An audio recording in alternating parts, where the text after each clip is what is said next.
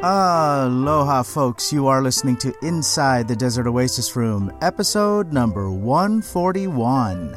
This episode is sponsored by Tanduay Rum, the world's largest rum producer and winner of over 170 international medals in the past four decades. Check out their webpage at tanduayusa.com or follow them on Facebook or Instagram at tandawaiusa. This podcast is also sponsored by the Tonga Hut. With locations in both North Hollywood and Palm Springs, California, the Tonga Hut serves classic tiki cocktails in a classic tiki setting. Dine in a secret tiki hideaway or learn about rum and rum history at one of their educational seminars. And if you're up to the challenge, take the journey to join the Loyal Order of Drooling Bastards. For information on events, Rum Rum Club, and more, go to tongahut.com or find them on Facebook or Instagram. This episode is sponsored by the Tiki Bar T shirt Club, where their monthly t shirt designs pay tribute to a Polynesian bar or restaurant from days long past. Each design is available for a limited time and will never be produced again.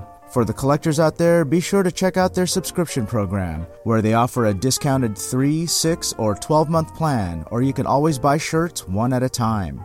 For more information and to check out this month's shirt, visit tikibartshirtclub.com. On this episode, we chat with the boys from Ixtahuele. Ixtahuele is a premier exotica band from Sweden, comprised of musicians that are formally trained instrumentalists in classical and jazz music genres. Today, we chat with members Mattias, Johan, Wictor, and Henrik about their musical backgrounds, what it's like to perform exotica music in Sweden, and learn about their latest project, the Dharmaland Sessions, with special guest Brian Chidester, co director of the upcoming documentary As the Wind, a biography of exotica performer Eden Ahbez. As always, I hope you enjoy listening to this episode as much as we did bringing it to you. And if you did, hit that subscribe button.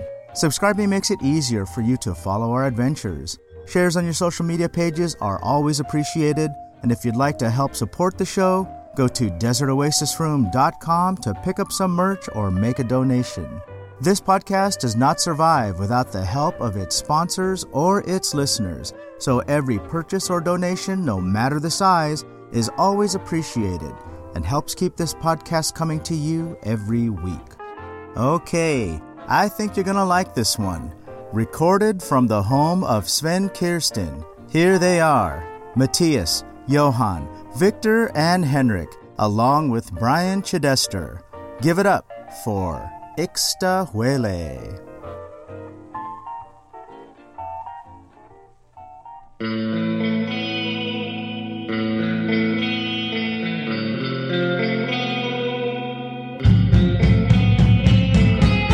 Inside the Desert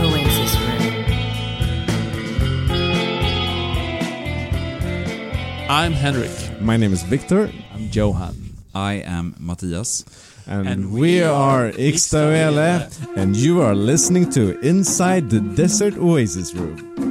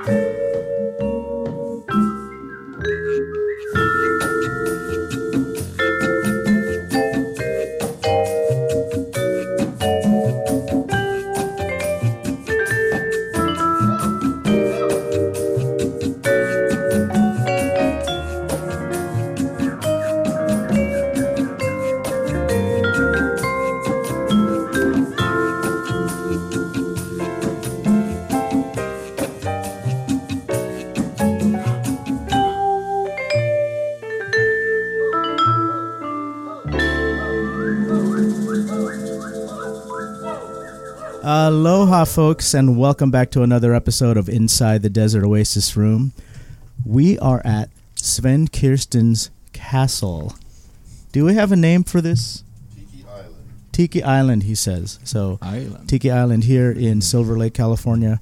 And we are joined by the one and only Ixtahuele. Is that how I say that? Yeah, that's Yeah, good. that's Okay, you say it. perfect. the one and only Ixtahuele from Sweden. And I would like to welcome uh, the members of Ixtahuele here. We have Wictor and Johan and Mattias and Henrik.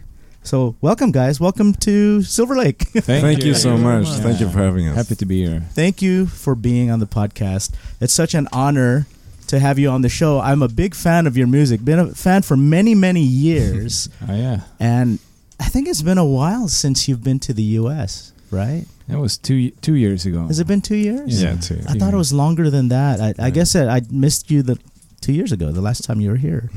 So uh, so it's nice to see you. So uh, nice to see you too. Oh, thank you, thank you. So let's start by familiarizing our audience about your music and about the musical style that you perform. Mhm. For our listeners that are unaware of Ixtahuele, they are an exotica band that plays ex- basically exotica music from Sweden, which is a little bit unusual to me. Mhm. Is that a common thing in Sweden? no. No. I think we're about the only band that plays Exotica in There used to be uh, another band called Bo Axelsson's and his Exotic Sounds, but that was many years ago. Uh, How long ago was Uh, that?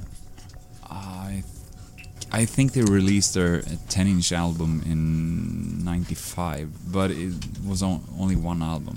Oh, 95. That was quite a while ago. Yeah. Mhm. Yeah. It doesn't Yeah. feel like that long ago, but it was. Yeah. Yeah.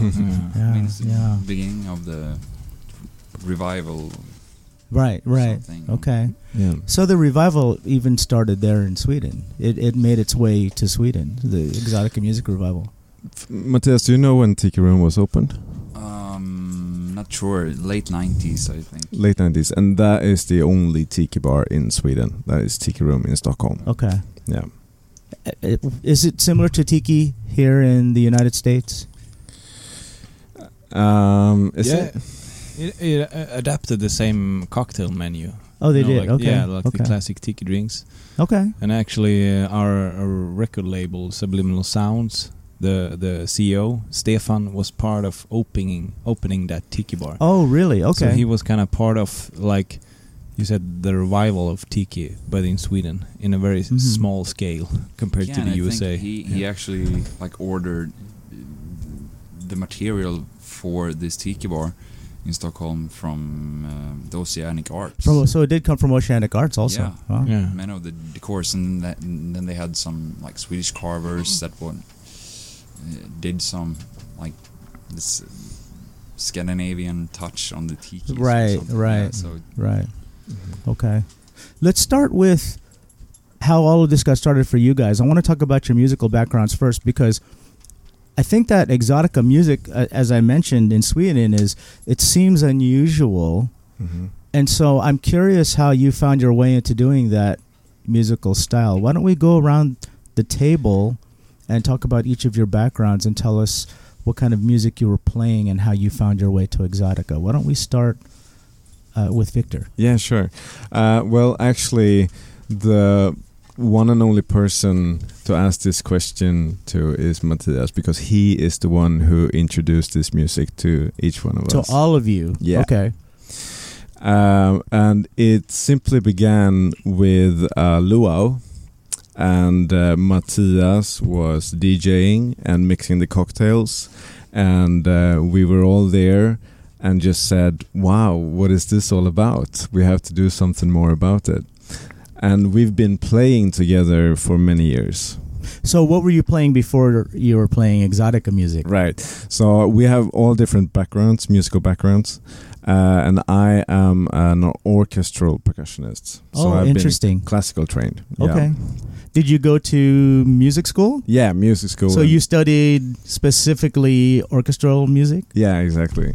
So I've been in touch with a lot of the music. Uh, for example, like the uh, im- impressionism. Is that is that Yeah. the same word in in English? Yeah. impressionism, like Ravel, Bolero, Debussy, which has been, I think, a very big uh, influence and inspiration to Les Baxter and, and his like orchestral arrangement. So that and that's like music that I found really that really speaks to me.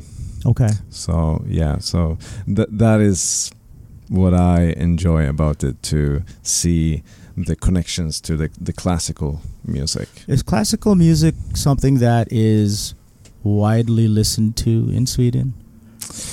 Um, I think it's uh, music that speaks to people who are interested in culture, in the arts, and into Ok- music. Not not like for mainstream listeners. I don't think classical Right. is something. But we still have a lot of funding for classical music. Yeah, we we have do. like uh, opera houses and concert halls that are funded. By So it's the still a very popular style of music to listen to there. Because the first thing I think of when I look at you guys, you're all very young.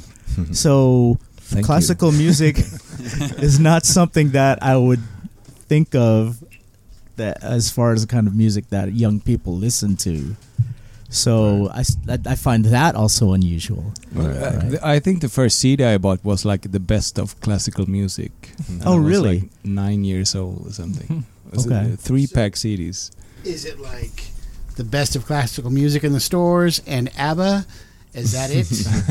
Is that Yeah, that's the, that's the only, that's that's the only shit we have in Sweden. You know, best of classical and ABBA. Yeah. So, So Johan, are you also a classical music trained uh, no uh, musician? no, uh, well, partially I am, but but mostly I'm a jazz drummer. jazz drummer? Yeah, that- okay. Me and Wictor, we, we knew each other since we were 11. We, Okay. we started playing uh, in a youth drum corps uh, together.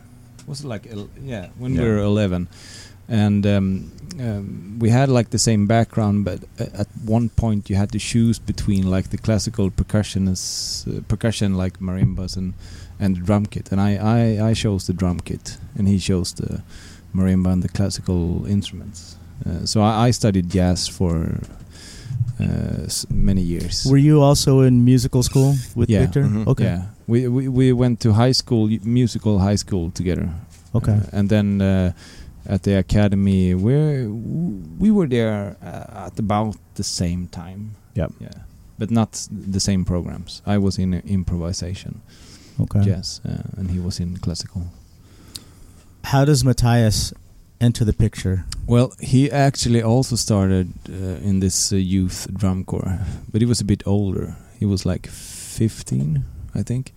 He Yeah, when I entered. Yeah. Yeah, we were at the same age. Yeah. we were at the yeah, same- yeah, we're we're the same age, and he he, he had long hair, but uh, I was a like uh, metal- metal. head. oh, really? it's kind of funny. He, he wa- we, we went um, on a lot of tours with that uh, with that uh, drum corps, and after a few years, Mattias cut his hair to this, and uh, that was like when he was 16, I think, and he has kept the same since. The, my gods was, were like Cannibal Corpse and, and Morbid Angel at the time, but Oh yeah, then I was going. I, I grew up with Elvis and, and Beach Boys and like from my father some jazz music like Don Miller. So, but I I um, during high school I cut off my hair. transition. The transition. The yeah, transition. yeah. Went back to Elvis and that stuff and Johnny Burnette. And, yeah. Were you feeling like you just wanted to do something different? Were you looking for a change? Um, I don't know. Were you being rebellious? no, the thing was, I, I, I um, there's a Swedish band called the Coffin Shakers, which plays um, um, more like country music, but more vampire themed country music. It's it's I mean it's a small thing, but it's it's close to. Uh, I discovered psychobilly music, and I had a thing for rockabilly music way before, and and so um, I am somehow like the rockabilly thing, and I still do, and I, I did that when I was young, and and and and I also the last few years on the way to work, I always listen to death metal because it's uh, like Cannibal Corpse is one of my um, one of the bands I um, really, you know, um, we'll say Favorite?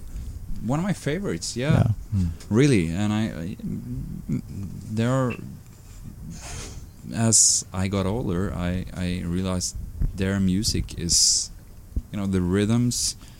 There's really hard to track any harmonies in that music because it's unmelodic, but it's Okay. like the rhythms is so lively and it's um, it's just beautiful. Oh, let's So everybody should go home and listen to. Cannibal Corpse. Now what about That's what, what, ab- we're saying. what about Henrik here? Let's let's bring Henrik into the yeah, picture. well, um, I guess my main uh, main thing in music is, has always been jazz.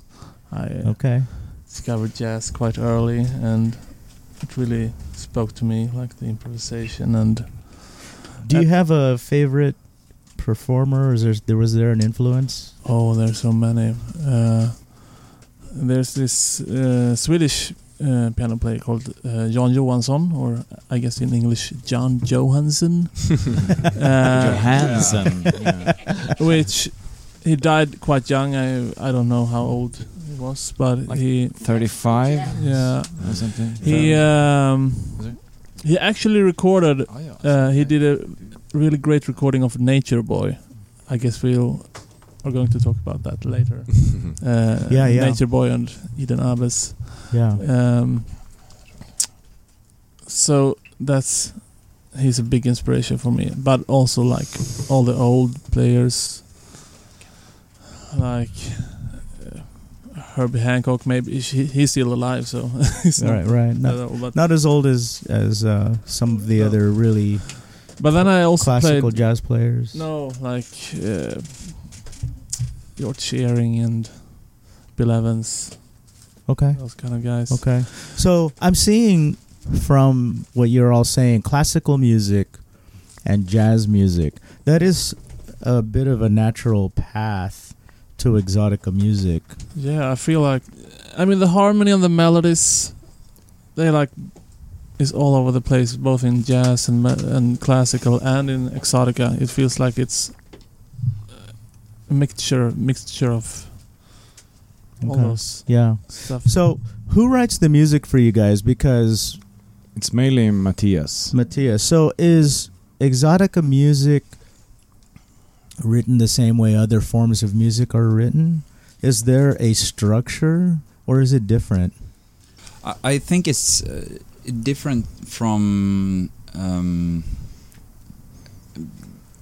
I write a like within a few different genres, but um, when it comes to exotica, you don't have that build up the same way, like intro, like a Right. verse Right. and the bridge and the chorus. You know that stuff. It's it's. Um, I mean, sometimes it is, but it's um, it's um, writing the songs and sometimes just a lead sheet and sometimes there's need write an write arrangement of the um, this the song the whole song through uh, which would be more of the like classical approach yeah, I, I, I, think I can really feel like in your some of your arrangements, Mattias, there's a lot of like impress, impressionistic ways of writing, like setting a mood and let the Mhm. melodies evolve through the piece more more than having like separate parts. Yeah, and I, I, I think regarding the like exotica music that I write, I, I wouldn't put any um,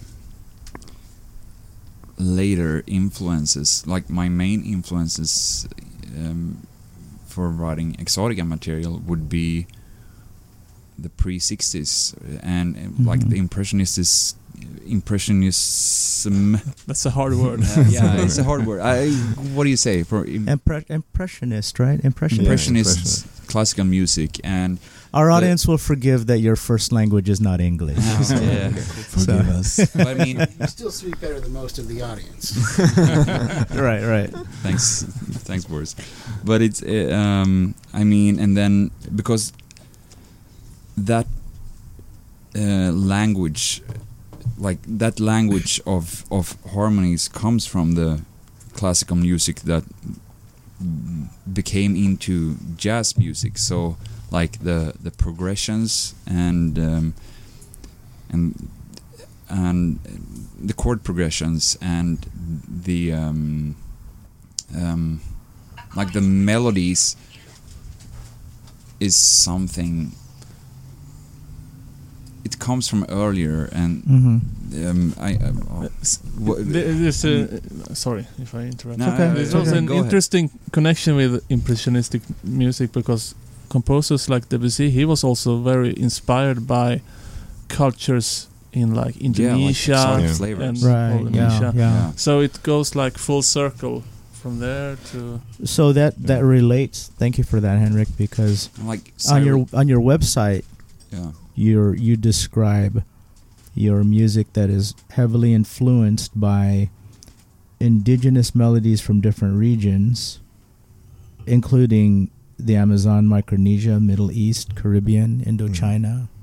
So okay, so I think that's what you're probably trying to to express. Yeah. and I mean, like, and and and and when we started, um, we like the the main thing I I think was to like can't speak for the whole band, but it's it's it's like my uh, my input on on Ixtahuele was that like recreating the sounds of the 50s and 60s exotica Yeah. scene, yeah. and that was the main um, inspiration Yeah. for me. And the inspiration from this, you you can you can tell when you're listening to to the classical works of Debussy and Ravel, and and also later on, it's like Cyril Scott, like Lotus Land has been covered by Gene Rains and Martin Denny and all that stuff, and it's it's it's it's pure impressionism yeah. Yeah. um, Mhm. and and and and many things with like the the jazz progressions in in in the harmonies uh, Yeah. Combined with the Latin American uh, percussion and Mm. the vibraphone in there somewhere Mm. also. yeah, I mean Have to the- have that. this- yeah. Yeah. and all the percussion as you just said. I mean that's the main sound I think for for the group. Like the percussion combined with vibraphone, it's like it sets the mood. What would you guys consider the first Exotica song? That we did. Or No, Oh. that ever. That's a hard one. I know. That's a really hard one. Uh, But you have to answer, Mattias. Mhm. Yeah, no pressure. Could, you could there's a answer. right or Is- wrong here. Yeah, there's no The- wrong the- answers. The wrong, the, I'll the decide. First, well, actually, there's plenty of wrong answers, but I mean, for me, I would I would probably say like. Uh, Turkish cymbals or something. Oh. no. But Oh, do you, you say guys- instruments or song? I just song. I mean, it, Song. it could be whatever. uh, You know, peace. Uh, for me, I hear a lot of Exotica in Rite of Spring by Okay. Stravinsky. Because I'm going with like, well, okay, you guys are going deep. yeah, I'm Like, going you know, deeper. Like I, I could say quiet, quiet Village would be the easy answer, maybe, Well, I was going but to say like, you know, like Duke Ellington's Caravan, probably. Right. Oh yeah. It's an early one. Yeah, Yeah. definitely. Well, see, they're educated in classical music, so they've they're going to hear exotica where we don't. But like arabesque or something. Arabesque Debussy, Yeah. definitely. Okay, That's, that's an definitely. early one. Which one? Malaguena, Lecuona, Oh, yeah. That's another one. There you go. pre-caravan. Pre-Caravan, Malaguena. So, let's talk about performing exotica music in Sweden. You guys are the only exotica band there. hmm Yeah. Yeah. What kind of audience appreciates exotica music in Sweden? Here in the United States, it's mostly a tiki centric kind of audience. Yeah. Is it the same there? The type of gigs that we do in Sweden are mainly uh, background music, mingle gigs. Uh, we have done uh, concerts with a sitting, listening audience as well. Uh, but it has been a lot with just people uh, just setting the mood for Right, a right. wedding or Okay. something like that. Here we have a much more uh, an audience that is much more uh, focused. So it's it's less underground here than it is there. It's more underground there. Would, yeah. would you say that? Would you call it we underground? we or would probably go under another. scene, We would think. yeah exactly. We would we would we would fall under another category. We, because, yeah, Because yeah. the tiki scene is non-existent and We don't have a lot of exotica bands here either. You know, there's only a few. But I think uh, the question who appreciates it it's a bit more wider because we have one element that is very common with a lot of, with a lot of other kinds of music. You know, the rhythm, the groove, Mhm. the the the thing that that people understand, um, the percussion, uh, peop- the the thing that make people's move people move, and Right, and right. and we can play for many kinds of audience. I feel, for instance, we had we, we we played at a, a nostalgia nostalgia festival uh, a month ago, and there was a lot of you know Cars from the 60s. cars from the 60s Like and people interested they, they they listen to rock and roll Yeah. you know uh, So at is the there- A- and and, w- and we, we had this show for them it was not so many people but they understand it even though Yeah, it's yeah. new to them it's kind of Yeah, weird it's what from we're the doing same time period. yeah, but So- th- they so- understand the groove, they understand the rhythm, and we had some people. Uh, there was one guy standing in front of us the whole time, and I was wondering, is gonna is he gonna punch us or I ask for like the boss? uh, but afterwards, he was like, "This was amazing. This was the best musical experience of my life."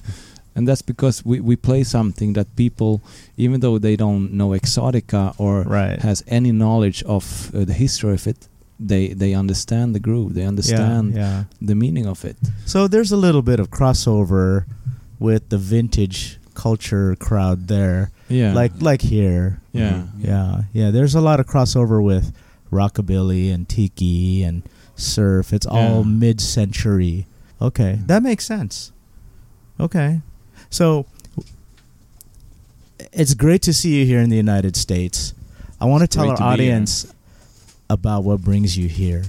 So let's talk about that. Who wants to start with, or, out of the four of you, who wants to tell us about why you're here in the U.S.? Uh, well, Jan? yeah, Okay. we're here because we're recording the sequel to Eden's Island by Eden Abbey or Eden Abbes, depending how, how who you ask how to pronounce it. Uh, and we- we we got the question from from Brian through our record label Subliminal Sounds, and Brian fo- found uh, um, uh, a lot of sheet music written by Eden Ahbez. So, Brian is here. Is he around here? Is he inside the house? Yeah, he's sitting over there listening and Let Let's bring Brian onto the show here because I want to Brian. I want to have Brian tell us his story about. Is that okay, Brian? Can we can we interview you for a little bit? That's fine. Awesome. Thanks for joining the show. Appreciate it so much. You're welcome. Let's introduce Brian, and I hope I say your last name correctly. Brian Chid- Chidester. That's right. All right. So, welcome to the show. Thank you. Brian found some long lost Eden Ahbez, and Brian corrected us right earlier. He said it's Abi, right? Abi, yeah. Abi, not Abez. Uh, and um, he found some music that was registered with the Library of Congress. Can you tell us how you found that?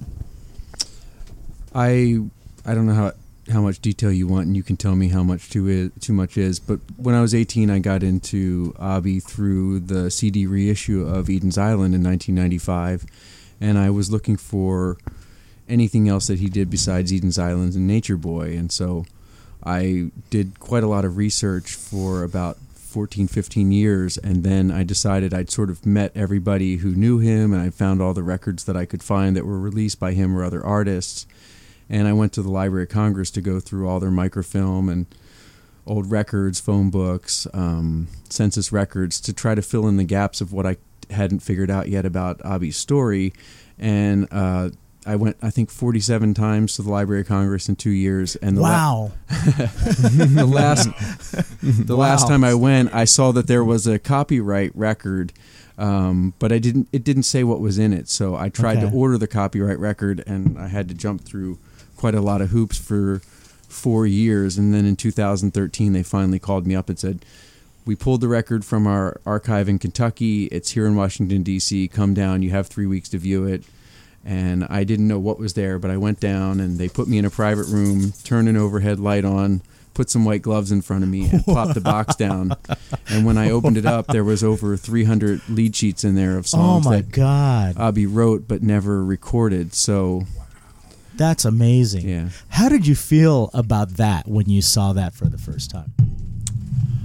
I, it was like um, I died and went to heaven. Yeah, As somebody who had been tracing the story f- since I was very young and had gone through a lot of ups and downs, and actually met a lot of people that knew him, and they became my friends.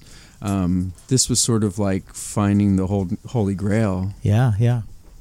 Did you read the music and know what it sounded like by looking at the notes, or Yeah, I read music and I play recreationally, but I I don't play like these guys. I could demo the songs over the years, and I have a flute teacher, and she's more dexterous than but I I mean, when you were reading it with your white gloves on in the Library of Congress, were you like, "This is going to sound amazing"? yeah, I could hum it, and I could also see at a glance that certain tracks uh, overlapped with other tracks. So I could I could understand that, especially the stuff from 1961 to 1963 had a cohesive quality. So I knew that there was a follow up to Eden's Island there. So, I did some research on on Eden Abbey, and he's a very interesting person. So, looking at like the, the how his music changed over the years. In his younger years, he played a different style of music. He was playing jazz. I don't know how accurate some of this is, but um, it looks like when he arrived in L.A., he was working at at a health food store with you know with uh, uh, it was like raw foods and that kind of thing, and it changed him into being more of that free kind of that that free thinker. That he became kind of hippie like after he came to L.A. Yeah, I would say that that's uh, in inaccuracy. That's inaccurate. Okay. Yeah, he was um, born and raised in Brownsville in Brooklyn. He was a Right. Jewish kid. Right. He was orphaned at the age of nine. He spent time in, in an orphan asylum in Crown Heights, also in Brooklyn. He learned some Hebrew melodies. He was adopted and grew up in the Midwest. And after the Great Depression, he s- sort of started becoming a wanderer, itinerant musician. He he had some Okay. knowledge of songwriting, and also he was uh, the orchestrator of his high school band. So he made his way throughout the Midwest, trying to write songs and you know make music and make some money. But he didn't have any success, so he kept wandering further and further so that he could find um, warmer climates. Um, and he ended up in Miami around 1943. He changed his name officially from George McGrew to Eden Ahbez or Eden Abi, and um, and then he migrated to California about 1946, and that's when he really starts publishing Nature Boy, the Nature Boy Suite, Nature Boy, and some right. other songs. Um, Popularized by Nat King Cole. Nat King Cole, right? and it looks like it was in the late 50s when he started meddling with exotica style of music is that correct or is I that would- also an inaccuracy Yeah, I would say, you know, already by the time of Nature Boy, and especially songs like The Shepherd from 1949 and Land of Love, for, also for 49, and End of Desire from 1950, you start hearing vibraphones, you start hearing handmade drums, Okay. and actually critics from Billboard start calling his music exotica a year or two before Les Baxter. You start hearing those kind of haunting, ethereal, Neptune's Kingdom inspired vocals on on tracks in the 40s. So I think he was sort of proto exotica in a way, but I think he got more serious about um, instrumental music from about 1956 with Bob Romeo's Aphrodisia album, which Eden wrote three songs on, and then on up to Eden's Island. That's kind of when he becomes another exotica auteur Right. next to Baxter and Denny and Lyman. now Mm-hmm. there's supposedly a number of master tapes photos and other things with a person by the name of joe Romer- romersa That's right. is that related to the music that you found So Joe worked with Eden for the last eight years of Eden's life, from 1987 to 1995. So the work that they did um, included a lot of new songs, and it also included a lot of melodies that he'd recycled over a 50-year period. But uh, the work that I found in the Library of Congress and introduced to Ixtahuele and that they recorded over the last nine days was much earlier. It was actually a body of work from 1961 to 63 that would have been the follow up Okay. to Eden's Island. But what happened with Eden's Island was it only sold 100 copies, so the label just did, didn't give him another chance. yeah. And then his wife contracted bone cancer. Right. So there was no real opportunity for him to record the Dharmaland Suite. Fast forward to 1995 and so on, and now Eden's Island has gone through nine pressings, and it's considered a, a major part of tiki history. Yeah. And so now the Abi is relevant, his music is relevant, and there's an audience that's Oh, hungry yeah, for more. So now is the time to introduce what would have been the follow up to Eden's Island. And also, I think it took uh, musicians as talented as Ixtahuele to bring Right. this to life. Um, because it really was just chicken scratch. It was ideas that this man who was in a bad situation in his life wrote down, protected, sent to the Library of Congress. But you know, I think he planted those seeds and waited for somebody else to appear in life to dig it out and bring it to life. You know, it just it just wasn't one of those times in his life where he had the opportunity to do so. I'm curious what the band thought about the first time they started to perform some of this music. Actually, we haven't performed it yet. We- Oh no! No, we're just we have been in the the studio for the last nine days. Oh, uh, and that's that's what I mean. I mean, the first time you started playing the Oh. music, it, you had to have an opinion about it or a feeling. Yeah, the first thing that that like that I thought of that like there's not much. There's the melodies. Yeah. There there are not a lot of, lot of harmonies written down. There are no like suggestions of tempos grooves. So we had to like just sit down and think about what like what how how would he do this? Yeah. So you had And to it- fill in some gaps, huh? Yeah. Yeah. and it was it was a really cool experience. It's like here's an idea from a person who is Yeah. dead, and it felt like almost having a conversation with that person by like That's that's an awesome description.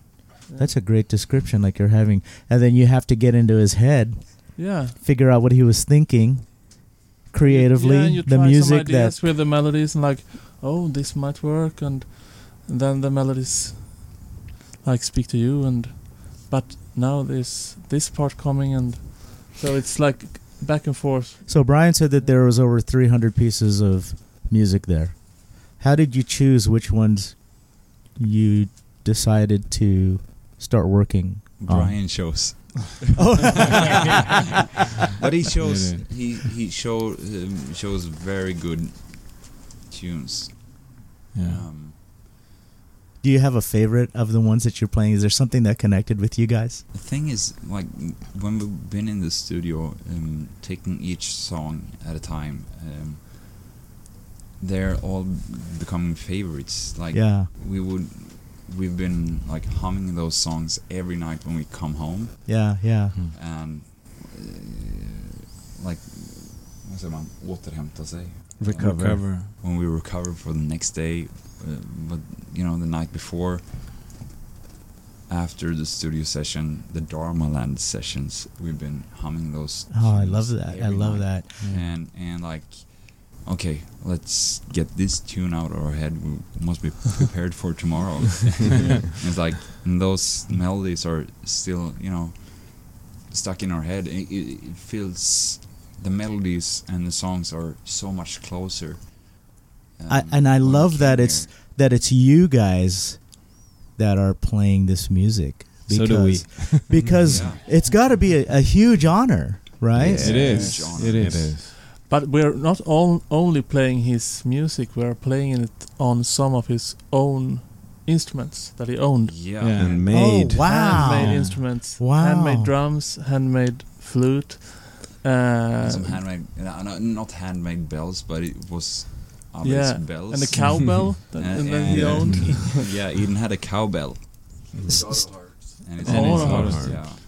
So this is a guy that you know lived and died in relative obscurity, and now he's he's become a bit of a legend in the legacies left behind, especially with this music that Brian has found.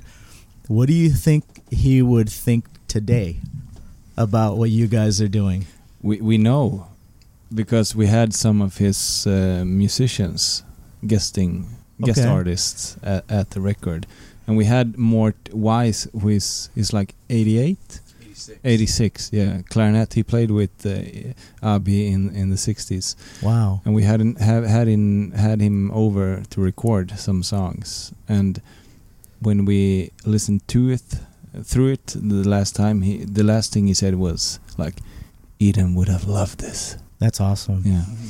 That's and we awesome. also worked with uh, Joe uh, that you Yeah. mentioned. He w- he Yeah, was yeah. engineering and, and joining on. Really? album. Yeah, yeah, it was. Oh, interesting. So And- and he if has I- taken care of Eden's drums through the Yeah, years. Yeah. for sure. And if I want to go back to the question, what's your favorite song? Or yeah, wh- yeah. whatever. Tell us. And we, I I don't have a favorite song, but but one moment, the last song we recorded was is a song called "Fire of the Soul," and Joe uh, sang it, and that was uh, a great moment because Yeah, it felt like. It, I mean, it is Eden's words, Eden's words and it, it's sung by a person who knew him, worked with him. Wow. So Yeah. it was felt very emotional. Yeah. Yeah. yeah, he that's that. That just hearing the story gives me goosebumps. Yeah, Right? It, It it's it's amazing. It's And amazing. It really was, and, And uh, it, it has been a lot of those moments in the studio, like yeah, it has. Yeah. Yes. yeah. Sure. Wow. people coming in and That just knew him, played with Yeah, him. Yeah, feels really deep how Yeah. Yeah. it connects Eden to the present. Yeah. Wow. Mm. Wow. I'm jealous that I'm not in a position like that to bring back the legacy of somebody. You're ba- you're bringing his music back to life. Yeah, You know, I y- suppose, it's- yeah. and thankfully to Brian, Brian was able to resurrect the, these these masterpieces that no one would have ever heard otherwise. It would have just drifted away to history, you Yeah. know. yeah. And what a shame that we we'd never get to hear it. Thank God that Brian was able to bring these to that to you guys. Yeah, Yeah. we're- And we're now we're, we're gonna all get to enjoy that. To do Yeah. it. We're Yeah. honored and we're so um, Happy. Happy, yeah, happy. We're so happy. What is that word? Happy? Yeah. Wow. and, Wow. Um, I mean, we're so impressed of uh, what Brian have done with this, Yeah. digging out all those lead sheets. That's amazing. And it's amazing to to really go through the songs.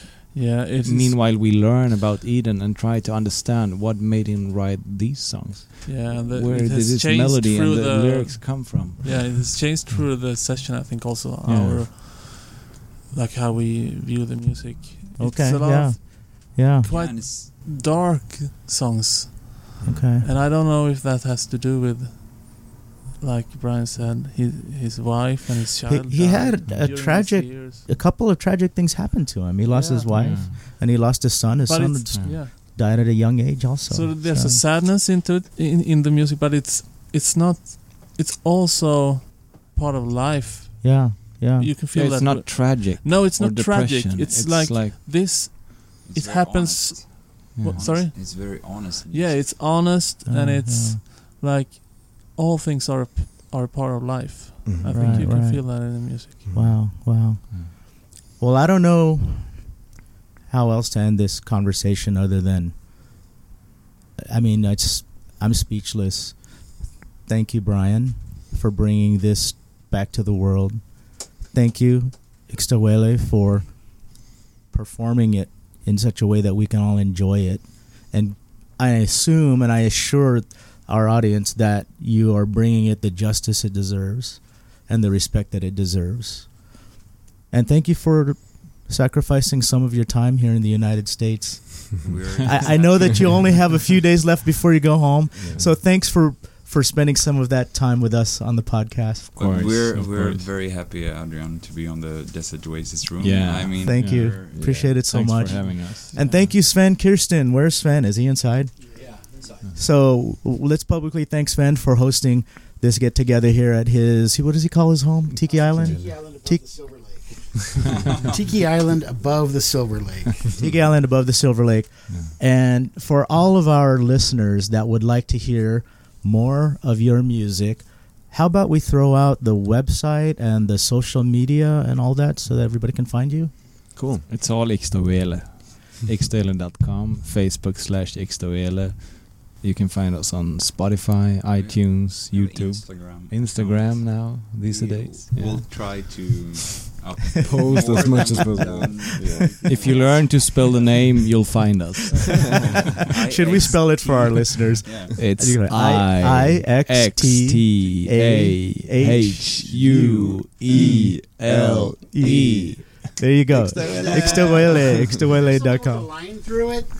Sorry. Isn't there like a symbol with a line through Yeah, it? the, the first ah, I has Ah, a, okay. a Oh, yeah. backwards Accent. There you upper go. accent. I don't know how to pronounce that. It just looks cool. Is that the Our name Xtahuela. Ah. Xtawele. Yeah. As long as they spell it right, they'll find you guys. Yeah. And for our listeners that have any questions, comments, or just want to leave a shout out for our friends here at Ixtahuele, stop by our group page on Facebook, Inside the Desert Oasis Room. You can follow us on Instagram at Polynesian Pop. And you can find previous episodes at our website, desertoasisroom.com. Thank you guys. Thank, Thank you. you. All right. Thank you. All right. Aloha. Aloha.